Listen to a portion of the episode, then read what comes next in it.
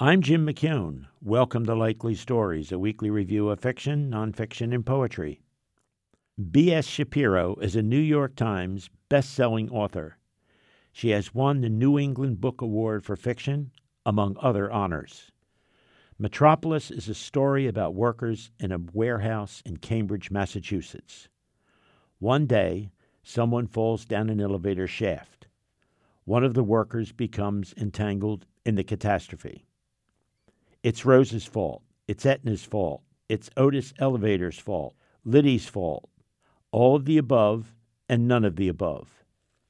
Zach Davidson hovers at the edge of the crowd, but at 6'2, it's tough to blend into the background.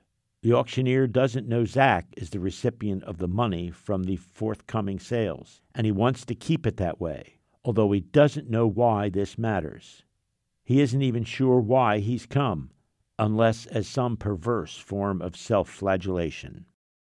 It's been almost four months since it happened, and still no one knows for sure if it was an accident, attempted murder, or even suicide.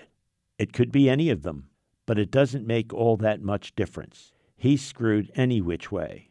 Damn elevator, damn Rose, damn hard luck. Zach has owned Metropolis for 10 years, bought it at a ridiculously low price in a quasi legal deal that looked to be the way out of the consequences of his bad choices. Although it still belongs to him, however temporarily, he has no idea what's behind any of the doors. The building had a well deserved shady reputation when he purchased it, and he concluded he was better off not knowing what people were storing in their units. In retrospect, a little prying might have averted this mess.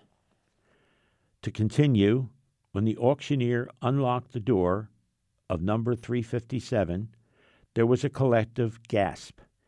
The interior looks like a stage waiting for an evening performance to commence. A complete upscale office suite, including a desk, bookshelves, and a small conference table surrounded by four chairs. Bizarre. It goes for $3,500. In 454, there's another bizarre tableau. Creepy, actually. It happens to belong to a couple of teenagers. Two desks piled with books and trophies, walls covered with movie posters, and a corkboard adorned with invitations and photos and newspaper clippings. Did they come here to study?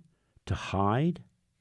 Zach stretches his neck as far as he can without the auctioneer cutting it off.